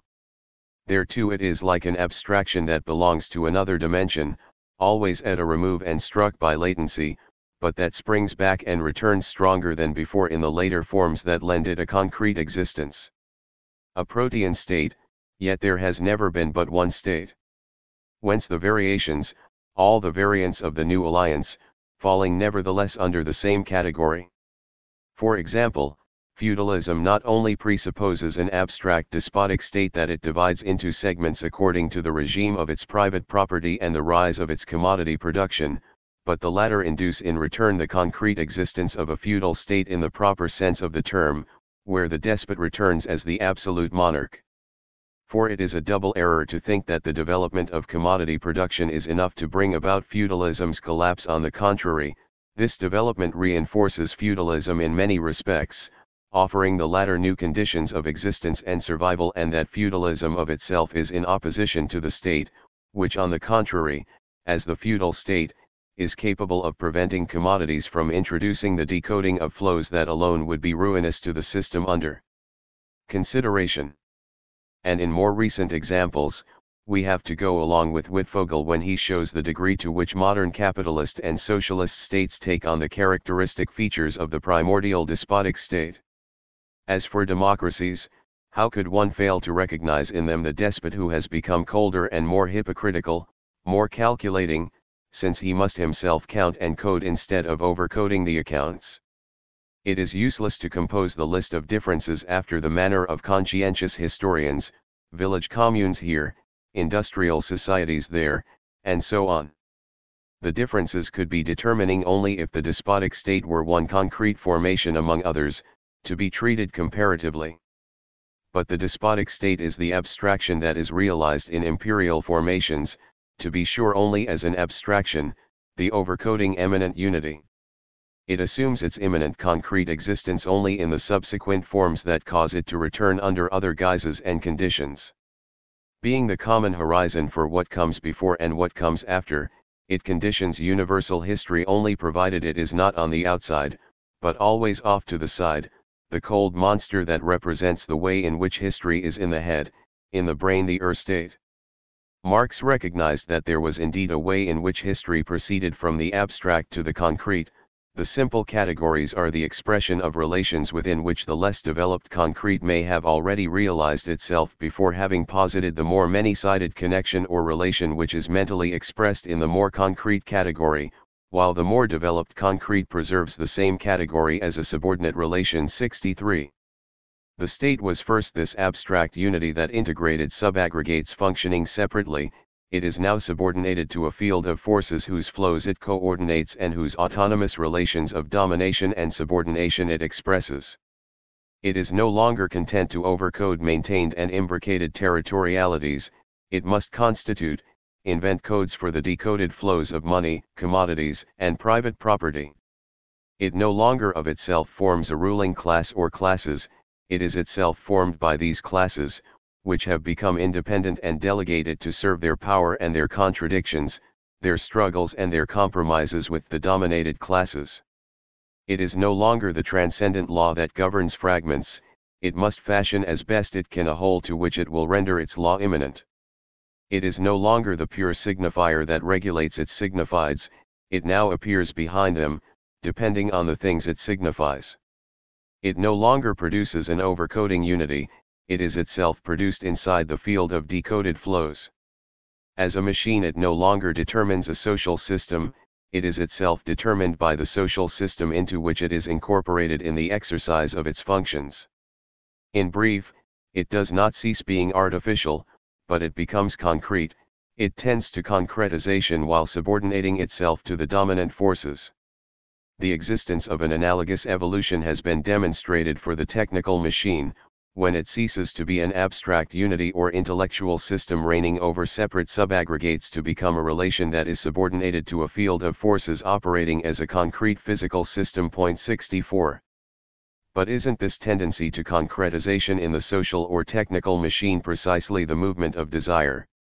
Again and again we come upon the monstrous paradox, the state is desire that passes from the head of the despot to the hearts of his subjects, and from the intellectual law to the entire physical system that disengages or liberates itself from the law.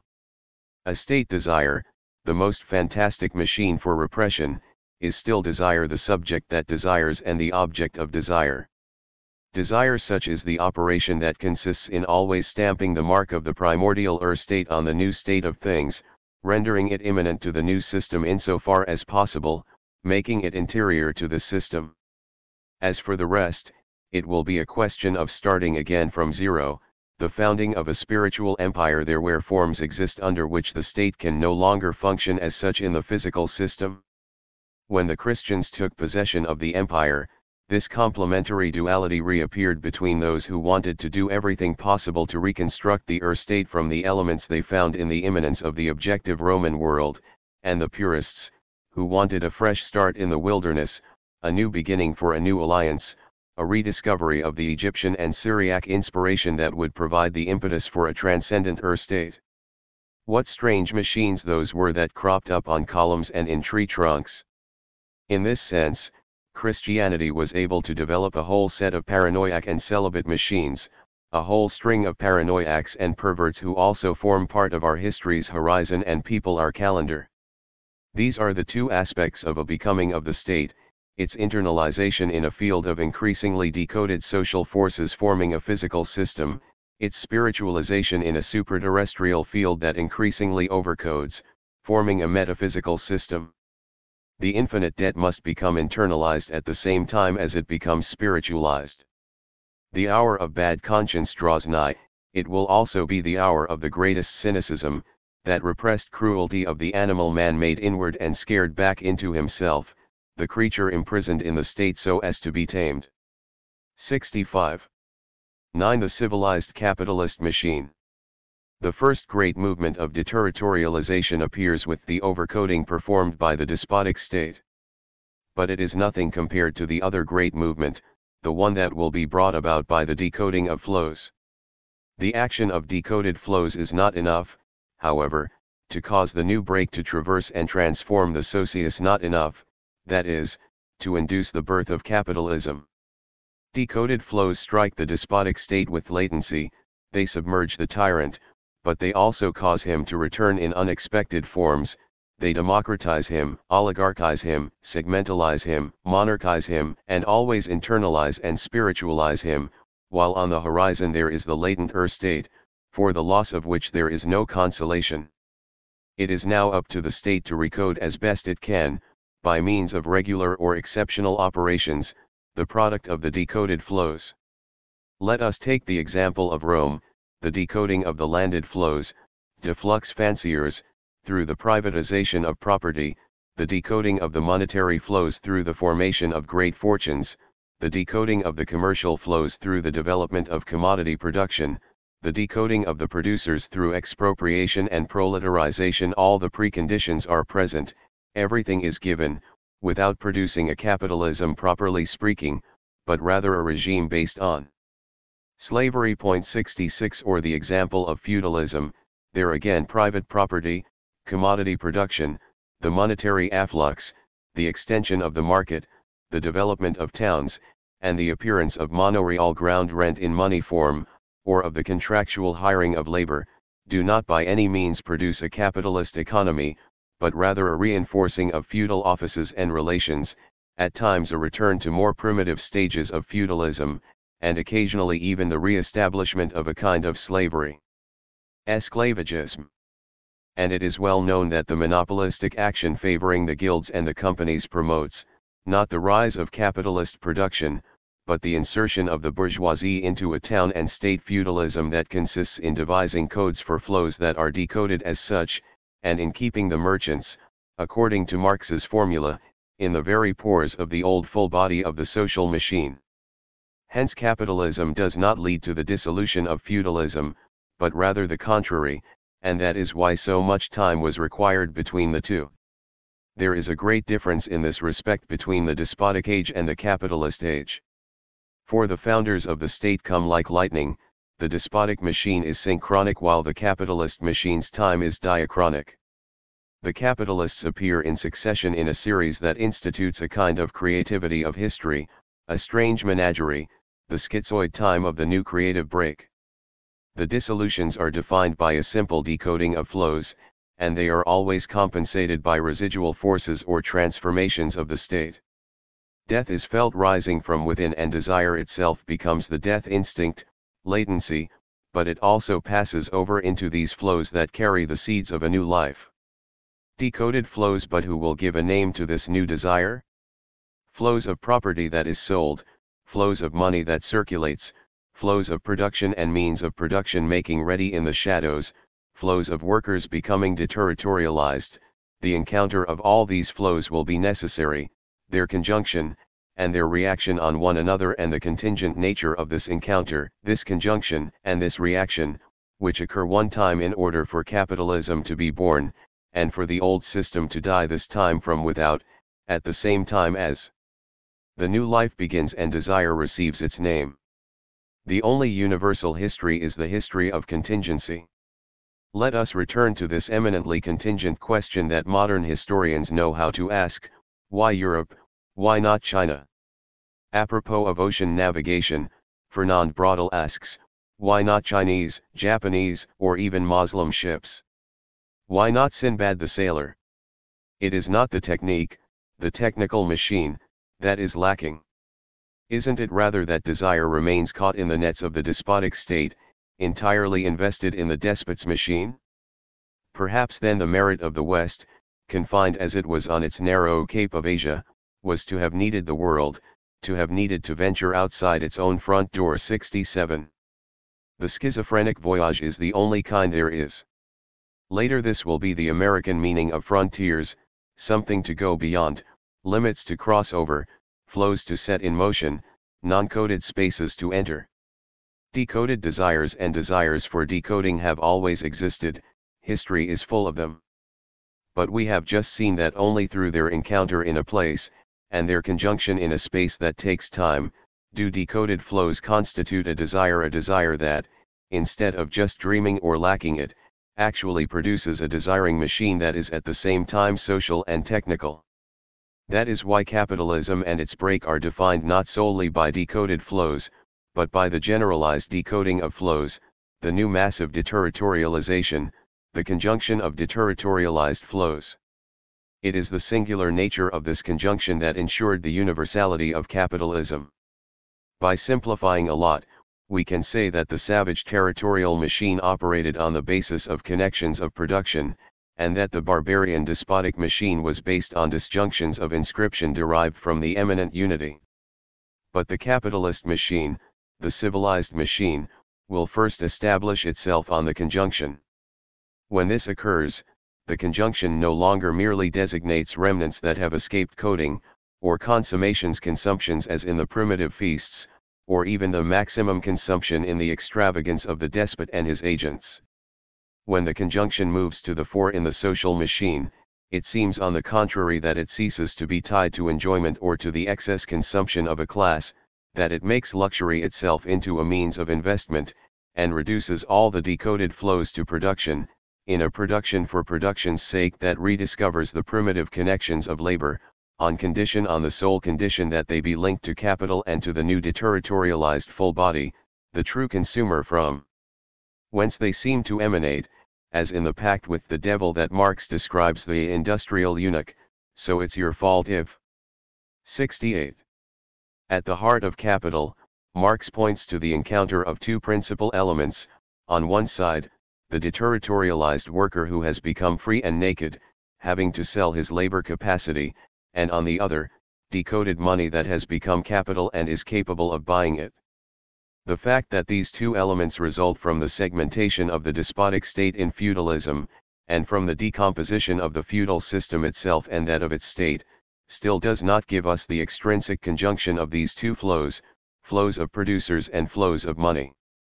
The encounter might not have taken place, with the free workers and the money capital existing virtually side by side. One of the elements depends on a transformation of the agrarian structures that constitute the old social body, while the other depends on a completely different series going by way of the merchant and the usurer, as they exist marginally in the pores of this old social body. Point 69 What is more, each of these elements brings into play several processes of decoding and deterritorialization having very different origins. For the free worker, the deterritorialization of the soil through privatization, the decoding of the instruments of production through appropriation, the loss of the means of consumption through the dissolution of the family and the corporation, and finally, the decoding of the worker in favor of the work itself or of the machine. And for capital, the deterritorialization of wealth through monetary abstraction, the decoding of the flows of production through merchant capital, the decoding of states through financial capital and public debts, the decoding of the means of production through the formation of industrial capital, and so on. Let us consider more in detail how the elements come together, with the conjunction of all their processes. It is no longer the age of cruelty or the age of terror, but the age of cynicism, accompanied by a strange piety. The two taken together constitute humanism, cynicism is the physical immanence of the social field, and piety is the maintenance of a spiritualized er ur-state, cynicism is capital as the means of extorting surplus labor, but piety is the same capital as God capital, whence all the forces of labor seem to emanate. This age of cynicism is that of the accumulation of capital an age that implies a period of time, precisely for the conjunction of all the decoded and deterritorialized flows. As Maurice Dobb has shown, an accumulation of property title deeds in land, for example will be necessary in a first period of time, in a favorable conjuncture, at a time when this property costs little, the disintegration of the feudal system, and a second period is required when the property is sold during a rise in prices and under conditions that make industrial investment especially advantageous, the price revolution, an abundant reserve supply of labor, the formation of a proletariat.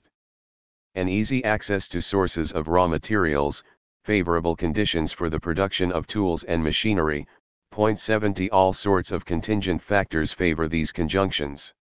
So many encounters for the formation of the thing, the unamable. But the effect of the conjunction is indeed capital's tighter and tighter control over production, capitalism or its break, the conjunction of all the decoded and deterritorialized flows, cannot be defined by commercial capital or by financial capital these being merely flows among other flows and elements among other elements but rather by industrial capital. Doubtless the merchant was very early an active factor in production, either by turning into an industrialist himself in occupations based on commerce, or by making artisans into his own intermediaries or employees, the struggles against the guilds and the monopolies. But capitalism doesn't begin, the capitalist machine is not assembled, until capital directly appropriates production, and until financial capital and merchant capital are no longer anything but specific functions corresponding to a division of labor in the capitalist mode of production in general. One then re-encounters the production of productions, the production of recordings, and the production of consumptions but precisely in this conjunction of decoded flows that makes of capital the new social full body, whereas commercial and financial capitalism in its primitive forms merely installed itself in the pores of the old socius without changing the old mode of production. Even before the capitalist production machine is assembled, commodities and money effect a decoding of flows through abstraction. But this does not occur in the same way for both instances. First, simple exchange inscribes commercial products as particular quanta of a unit of abstract labor. It is abstract labor, posited in the exchange relation, that forms the disjunctive synthesis of the apparent movement of commodities, since the abstract labor is divided into qualified pieces of labor to which a given determinate quantum corresponds. But it is only when a general equivalent appears as money that one enters into the reign of the quantitas, which can have all sorts of particular values or be worth all sorts of quanta. This abstract quantity nonetheless must have some particular value, so that it still appears only as a relation of magnitude between quanta. It is in this sense that the exchange relation formally unites partial objects that are produced and even inscribed independently of it. The commercial and monetary inscription remains overcoded and even repressed by the previous characteristics and modes of inscription of a socius considered in its specific mode of production, which knows nothing of and does not recognize abstract labor. As Marx says, the latter is indeed the simplest and most ancient relation of productive activity, but it does not appear as such and only becomes a true practical relation in the modern capitalist machine. Point 71. That is why, before, the monetary and commercial inscription does not have a body of its own at its disposal, and why it is inserted into the interstices of the pre-existing social body. The merchant is continually speculating with the maintained territorialities, so as to buy where prices are low and sell where they are high. Before the capitalist machine, merchant or financial capital is merely in a relationship of alliance with non-capitalist production, it enters into the new alliance that characterizes pre-capitalist states whence the alliance of the merchant and banking bourgeoisie with feudalism. In brief, the capitalist machine begins when capital ceases to be a capital of alliance to become affiliative capital. Capital becomes filiative when money begets money, or value a surplus value value in process, money in process, and, as such, capital value suddenly presents itself as an independent substance, endowed with a motion of its own, in which money and commodities are mere forms which it assumes and casts off in turn. Nay more, instead of simply representing the relations of commodities, it enters now, so to say, into relations with itself. It differentiates itself as original value from itself as surplus value, as the father differentiates himself qua the son, yet both are one and of one age, for only by the surplus value of £10 does the £100 originally advanced become capital 72. It is solely under these conditions that capital becomes the full body, the new socius or the quasi-cause that appropriates all the productive forces. We are no longer in the domain of the quantum or of the quantitas, but in that of the differential relation as a conjunction that defines the immanent social field particular to capitalism, and confers on the abstraction as such its effectively concrete value, its tendency to concretization. The abstraction has not ceased to be what it is, but it no longer appears in the simple quantity as a variable relation between independent terms, it has taken upon itself the independence, the quality of the terms and the quantity of the relations. The abstract itself posits the more complex relation within which it will develop like something concrete.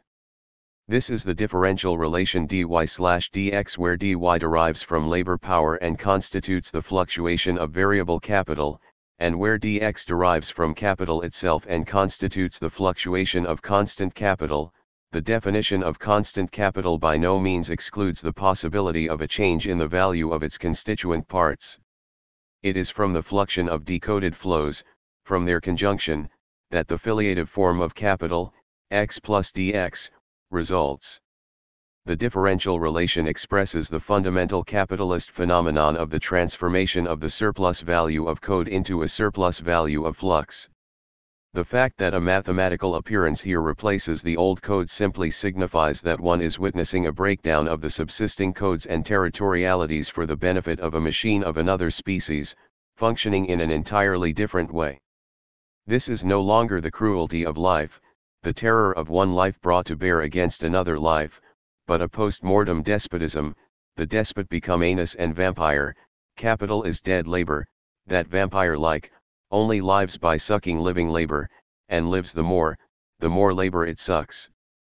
Industrial capital thus offers a new new filiation that is a constituent part of the capitalist machine, in relation to which commercial capital and financial capital will now take the form of a new alliance by assuming specific functions.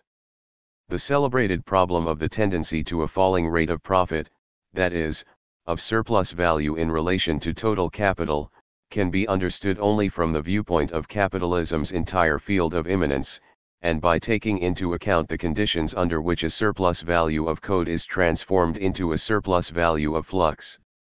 First of all, it appears that in keeping with Balibar's remarks this tendency to a falling rate of profit has no end, but reproduces itself while reproducing the factors that counteract it. But why does it have no end? Doubtless for the same reasons that provoke the laughter of the capitalists and their economists when they ascertain that surplus value cannot be determined mathematically. Yet they have little cause to rejoice. They would be better off concluding in favor of the very thing they are bent on hiding, that it is not the same money that goes into the pocket of the wage earner and is entered on the balance sheet of a commercial enterprise. In the one case, there are impotent money signs of exchange value, a flow of means of payment relative to consumer goods and use values, and a one-to-one relation between money and an imposed range of products, which I have a right to, which are my due, so they're mine, in the other case, signs of the power of capital, flows of financing, a system of differential quotients of production that bear witness to a prospective force or to a long-term evaluation, not realizable hic et nunc, and functioning as an axiomatic of abstract quantities. In the one case, money represents a potential break deduction in a flow of consumption, in the other case, it represents a break detachment and a rearticulation of economic chains directed toward the adaptation of flows of production to the disjunctions of capital.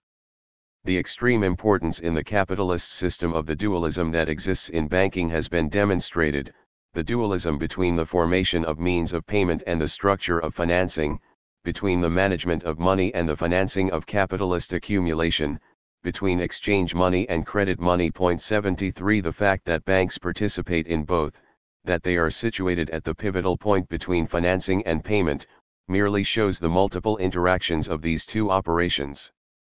Thus in credit money, which comprises all the commercial and bank credits, purely commercial credit has its roots in simple circulation where money develops as means of payment, bills of exchange falling due on a fixed date, which constitute a monetary form of finite debt. Inversely, bank credit affects a demonetization or dematerialization of money, and is based on the circulation of drafts instead of the circulation of money. This credit money traverses a particular circuit where it assumes, then loses, its value as an instrument of exchange, and where the conditions of flux imply conditions of reflux, giving to the infinite debt its capitalist form, but the state as a regulator ensures a principle of convertibility of this credit money, either directly by tying it to gold, or indirectly through a mode of centralization that comprises a guarantor of the credit, a uniform interest rate, a unity of capital markets, etc. Hence one is correct in speaking of a profound dissimulation of the dualism of these two forms of money, payment and financing the two aspects of banking practice.